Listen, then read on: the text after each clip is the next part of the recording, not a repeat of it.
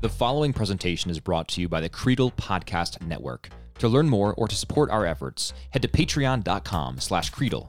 That's patreon.com slash C-R-E-E-D-A-L. Enjoy the show.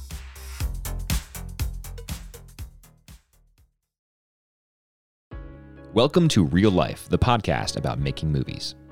Over these next episodes, we are following closely the production of a short film called Double Bondsman. Through interviews with the director, cast members, and production team, I'm bringing you onto the ground floor of filmmaking. This is episode three Writing is Hard.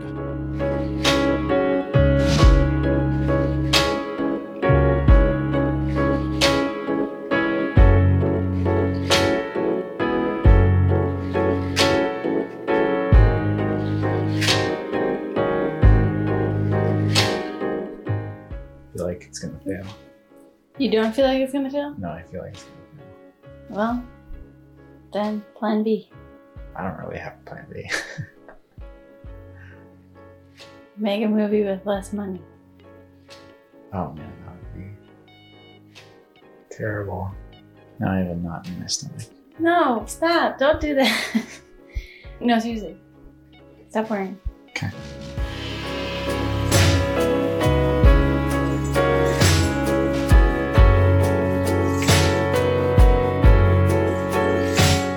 Once the idea for a movie is developed, it's of course time to put pen to paper.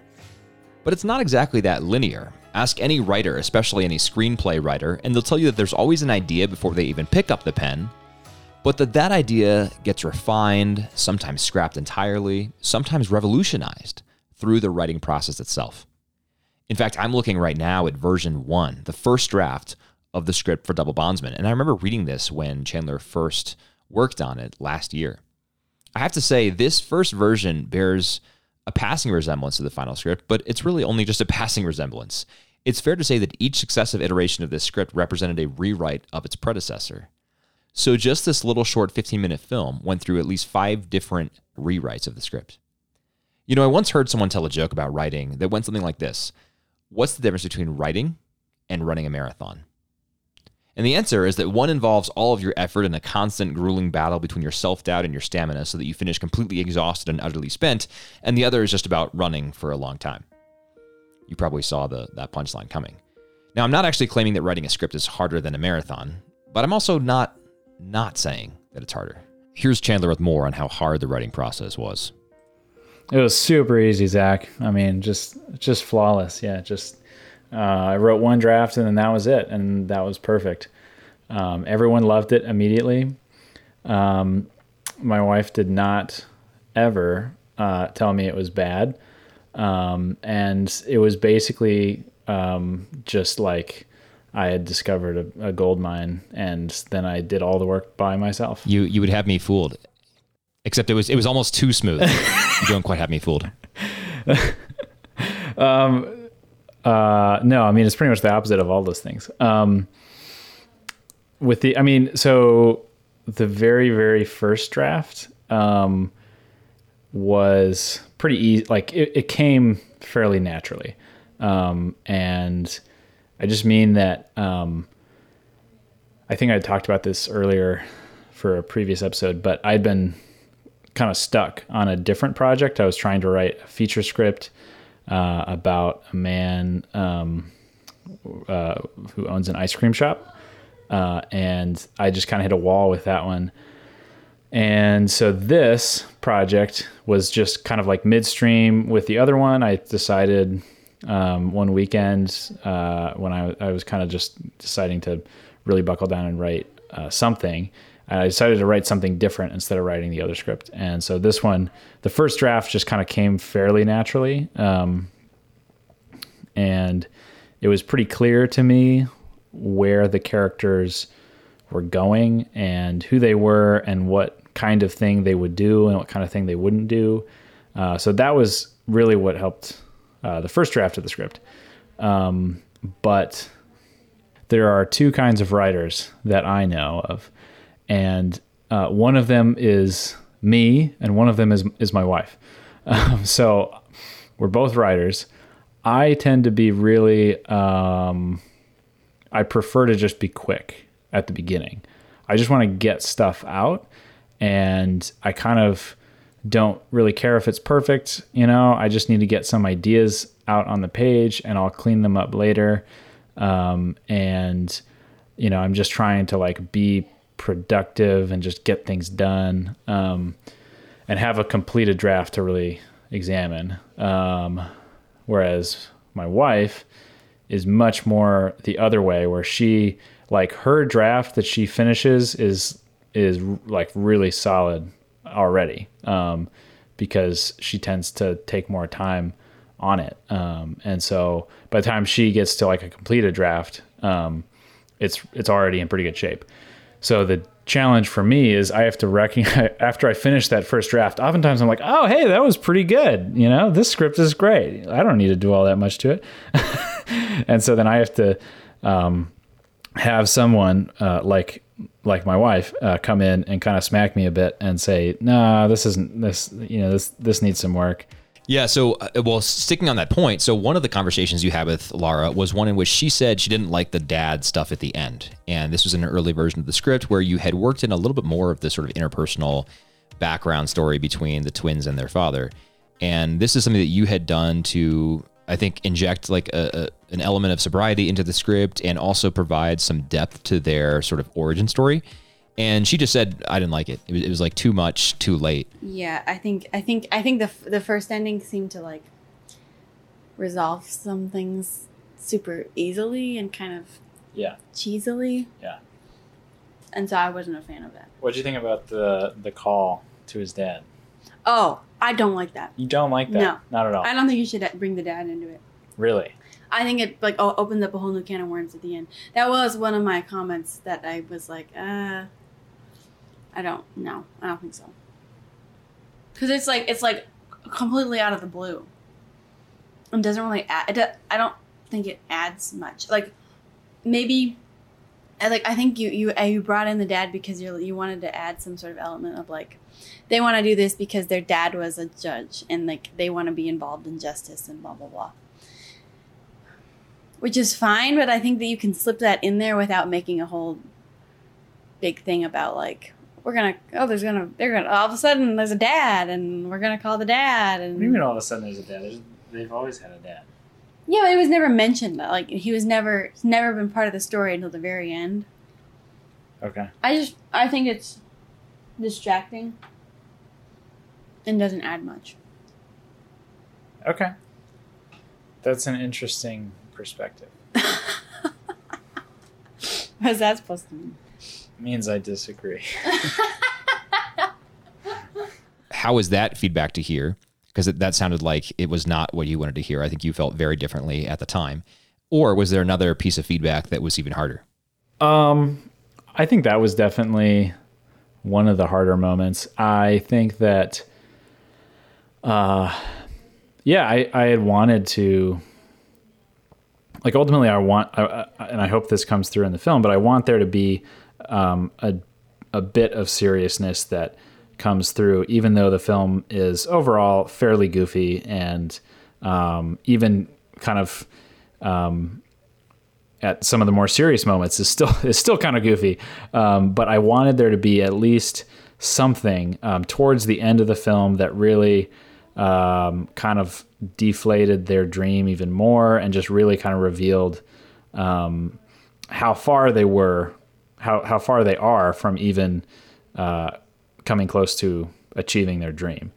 Um, so that kind of like um, bit about uh, you know trying to like call their dad or whatever that that was just like the, the most kind of authentic and, and honest um, that I could imagine them being um, and it made sense for the context of the the story where it fits but I do think that probably if we had kept it in it would have been something that would have wound up uh, getting cut anyway um, and I totally understand like it's it comes in too late. It's not really set up at the beginning. I get that. It is something that in the feature version I would be pretty interested to circle back on that idea. Yeah, well, in, in the film for in the feature film version, you'd have a lot more time to do that. I think one of Lara's points, which I tend to agree with, especially now having seen what's almost the final cut is you just didn't have time to to give that full backstory to go into that level of depth in a 14 minute film. Yeah, right, right. And and that's fine, you know, and that's great. Now, in general, do you find yourself to be pretty good at receiving feedback? And how did you make sure you received more feedback from other people, not just Lara in this instance? Yeah. So I hear feedback all the time. Um, and so on, uh, you know, um, basically on projects that are for someone else. So a, a project uh, for, uh, say, a client or, you know, just a, a project at, at my work or anything like that. Um, that kind of project, I'm, I'm pretty comfortable just taking whatever feedback. But when it's a passion project, when it's something that I've really um, kind of invested in and I have kind of originated the idea, or or at least you know i am kind of like putting my soul into it a little bit. I actually assembled a uh, a brain trust of friends um, and just people who I thought had good taste, um, and we got together. Um, maybe like three different times throughout the writing process, um, three or four maybe, um, and I, you know, I just I'd send them the script in advance, and then they would come with just all their thoughts and things they didn't like, you know, things they liked, uh, stuff that, um, you know, sometimes they had an idea that that maybe I would I would consider. We talk about, um, and so that was extremely helpful. Here's a brief excerpt of one of those brain trust sessions. All right, so this is a script meeting with Lara Josh Leaphauser and Dylan Straley. It's a script meeting? I thought it was a roast. the script's gotta this Chandler guy thinks he can pull off hats. be. Uh, I don't know if I'd invite you to my roast. Uh, if that's a heat you're bringing, I don't know. You know what? invite you to the roast. how do we? How do you want to go about this, Chandler? Um, What's the plan? What's the sitch? well, I don't know. Do you guys want to read it, or do you just want to jump in? I mean, I've, I've got particular sections that I, I personally want to go over. At, uh, I guess for the sake of time, uh, we could just move Sure. Why don't, part by part. Yeah. why don't we just I kind of think. Let's just go through I mean, we've Because all we've already read, read it. multiple We're all drafts. Familiar Yes. with it at this point. All right, so um, opening scene. Yes. So I, I just wanted. I don't necessarily know. I just want your explanation on this. Uh-huh. I don't know if I might not be in the right here. Um, but my thought process is, if Brett is currently talking to the detective. Yeah. This the line the police. Yeah. They may tell you different. Uh huh. implies that he's talking to the audience Uh-huh. and not to a detective, um, which is fine. But at the, at the same point, this this is you know overtly supposed to be uh, works both ways kind of a thing. Um, And so that that that was a red flag to me. Yeah. So I, I don't know necessarily because Mhm. it's at the start of the script. I don't think it's a, it's something that's going to be heavily noticed if it does happen. But I, for me personally, it came across as a little bit of a, a discrepancy. That's a good point. Is he still talking to the detective in this draft? Because I, I'd Yes. assumed kind of based off of that that it was. Yeah, I mean, kind kind of. I, I guess maybe the reason why uh, it it seems a little unclear right at this point is because I've gone back and forth. Yeah. Between And, us two, yeah. and so um, that's something that I hadn't quite like landed solidly on one side or the other. Mhm. I think when I started writing the script, uh, this draft of it, um, I was like, no, you're just talking to the audience. And then by the time I got back there, I was like, well, but it works so well that now transition into this. Yeah, I mean, So after all this feedback, Chandler, by the time you reach version five, would you say that you were ready to be done with it? You know, and, and I mean that in one of two ways, right? You could just be like, okay, I'm I'm like sick of revisions. Like, let's just get this thing shot and figure it out. Um, or you're like, okay, this this now is perfect. I think this is as good as a script, as good a script as we're going to have. I don't think we can make any more improvements. Let's go ahead with it. Or did you still have lingering doubts about it even at that point? I did not have any lingering doubts. Um, it's not to say I thought the script was flawless, but it's just that sense that it's it's ready. You know, it's it's not so much that the script is done, but it's ready. Um, it's ready to kind of meet the world and to exist. You know, with actors in a in a space.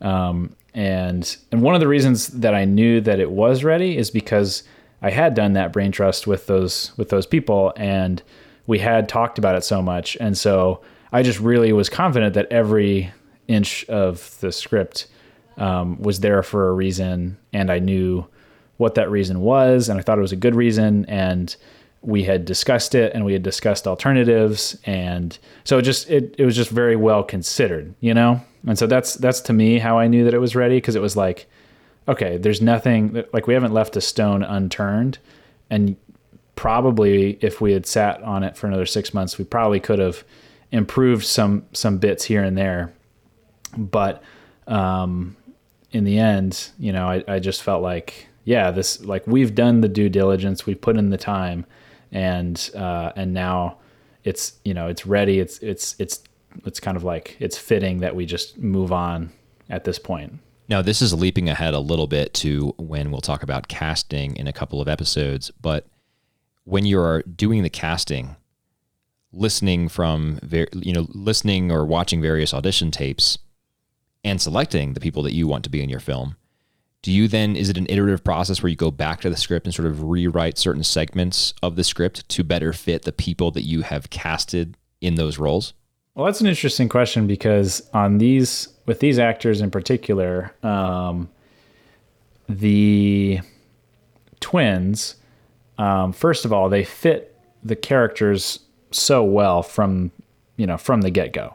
So it wasn't like we had to kind of rethink how the characters would interact with each other um, because that's just what um, Jake and Josh were already doing. But rather, it was like we had cast them, uh, I think, at around like the halfway point, roughly. When I don't know, we were maybe in like version 3.2 or something like that um, of the script. And so um, they were in my head as I was writing the last um, you know, couple of major revisions and all of the kind of little tweaks that we were doing along the way. So, um, uh, so overall, it didn't change anything dramatically, um, but it was just helpful to like know that oh, these are the guys that are going to be saying these words, um, and it was also the confidence that they were going to do they were going to do it right. That totally makes sense. Um, and this is not related to what you just said, but it's something that I keep forgetting I've been wanting to ask you. Uh, just from a fundamental standpoint, like how to write a script. Do you write your scripts in Microsoft Word or do you use a script writing software that is purpose built and you can, you know, plug in the various characters and and block the shots and do the scenes and all of that in a in a dedicated software? Yeah. Okay. So I'm glad you asked this question. I'm going to talk more, not than just on the software, because I was just thinking, like, I just want to talk more about the writing process because I absolutely love talking about the writing process. Um, okay. So I write in a software called Writer Duet. Um, and the reason that I like Writer Duet is because it is basically the Google Docs of screenwriting. Um, so, uh, it it handles all of the screenplay formatting for you, which is extremely handy. Um, and on top of that, uh, it also you can just like add people to the project. Um, so I added, I think, all of the members of the Brain Trust to the script project, so they could see the drafts as I was working on them, and then they could like attach notes, you know, um, and uh, and so you know, I mean, it, technology is only as useful as um, as it's only useful if it's implemented well. And so, I mean, not everyone was like in there all the time, kind of like annotating and commenting on stuff, but it was helpful, I think, just to be able to have that um, and share it with people. Um, and uh, and especially with Josh, you know, uh, producer Josh, um, because uh, you know I would finish a draft, and he would always be the first person um, that I would send it to, and so he could just open it up right away and kind of make notes and that kind of stuff. So that that was very handy. Um, and yeah, it's just it's all browser based. It's just very kind of clean and simple, and it's also uh, pretty affordable. So anyway, I like it. But just kind of more generally about the writing process. So I, um, like I said, I, I tend to try to just get through a first draft pretty quickly. And then um, after that, anytime that I have a major revision, and, and I kind of qualify a major revision as anytime I'm like rewriting a whole scene. If I'm just tweaking a couple of things here and there, then I just call it like draft 1.1 or draft 1.2. But if I'm redoing the whole script, um, then I actually start with a blank page and go through and retype everything. Um, and like have the other previous drafts like sitting on my desk with a bunch of markups on it that I'm referencing. Um, and that way, now I'm kind of forced to confront every word that I put on the page um, so that um, like every line I have to think about again because otherwise it can be really easy to just kind of like let stuff sit in there that maybe no one at the table during um, the brain trust wanted to bring up because it you know it was just kind of like a mediocre line. It wasn't a bad line so nobody like spoke up about it but it's not something that you want in the final movie right? So um, just having to confront every line like that i think is was helpful because then sometimes um, as you're just in the flow of it and you're actually kind of like reimagining every scene now you've got fresh ideas that are coming as you're writing. So that's that's something i learned in college um, and i've found it to be really helpful Is that something that someone taught you, or you just figured out figured out for yourself that you work better when you do that? that was what my freshman uh, like great books english literature teacher um, made us do in fact he made us do our first drafts by hand um, and so then after the first draft we could type it um, and so i just kind of got in that habit not that i write everything out by hand at first but just i liked that idea of having to retype the whole thing um, every time. And he got that because you know he grew up um, writing papers on typewriters uh, so you know n- naturally you have to retype it if you're going to make revisions. Right. Um, Yeah, but but I, I thought it was kind of a neat uh, process that i liked and i decided to keep going. I, I- you know keep it keep it alive Well, Chandler, we've covered a lot of ground, but I haven't asked you who were some of your creative influences in the writing process. And also, is this a process that you want to do again now that you have it in the rearview mirror? I mean, basically, I just uh, it's it's just a. I have I haven't written anything since I finished Double Bondsman, so that's it's been like, I don't know, eight months or something like that. But now I'm kind of itching to get back in and write stuff. But I mean, uh, I yeah, th- this project in particular was challenging to write because it's a comedy, and um, this was this is my first uh, comedy that I've made, um, and so I I really needed to kind of rethink how I was going to approach the story um, and how I was going to approach the characters um, and what I landed on.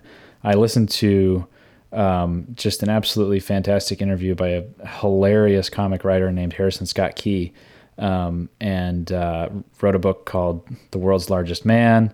Um, which is about his father, and then he wrote the sequel to that book called um, "Congratulations, Who Are You Again?" uh, which is his his book about writing the first book. Um, so um, anyway, he's a, he's a hilarious guy, but his his kind of the mo the way he uh, tries to operate is um, that um, when like he, he always wants to make fun of stuff that he's a part of. Um, he always wants like he always thinks it's funnier if you can like in his case make f- make fun of where you're from and the family that you grew up in and yourself. Um, and so as I was writing Double Bondsman, I wanted to just keep in, I just wanted to have that attitude of like, I don't want the comedy to arise out of, um, like these, these people just kind of like making a joke and intentionally making a joke. I wanted the comedy to arise out of like who they are and the people that they are and try as much as possible to, um, like, I, I, I have a hard time describing it, but um, you know, I'm not them, but like see myself in in them as much as possible and kind of like make fun of us, um, and also just have fun with like the banter and and the kind of twin dynamic in that relationship. That was just a lot of fun for me. Um, and so I don't know, you know, we'll, we'll see when I get a room full of people together to watch it um, when it's all finished and we'll see if if they all laugh. But um, but so far, at least several people have said it's funny. So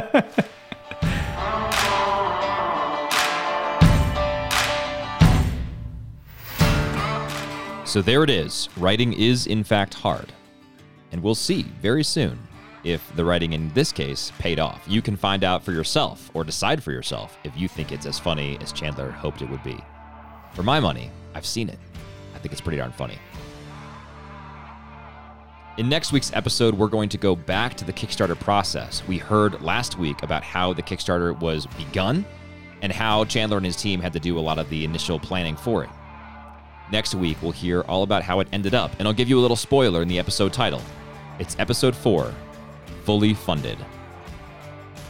For comments, questions, or feedback on this episode, send a note to real life at creedalpodcast.com. That's real life at C R E E D A L podcast.com. I'll see you next week for episode 4 Fully Funded.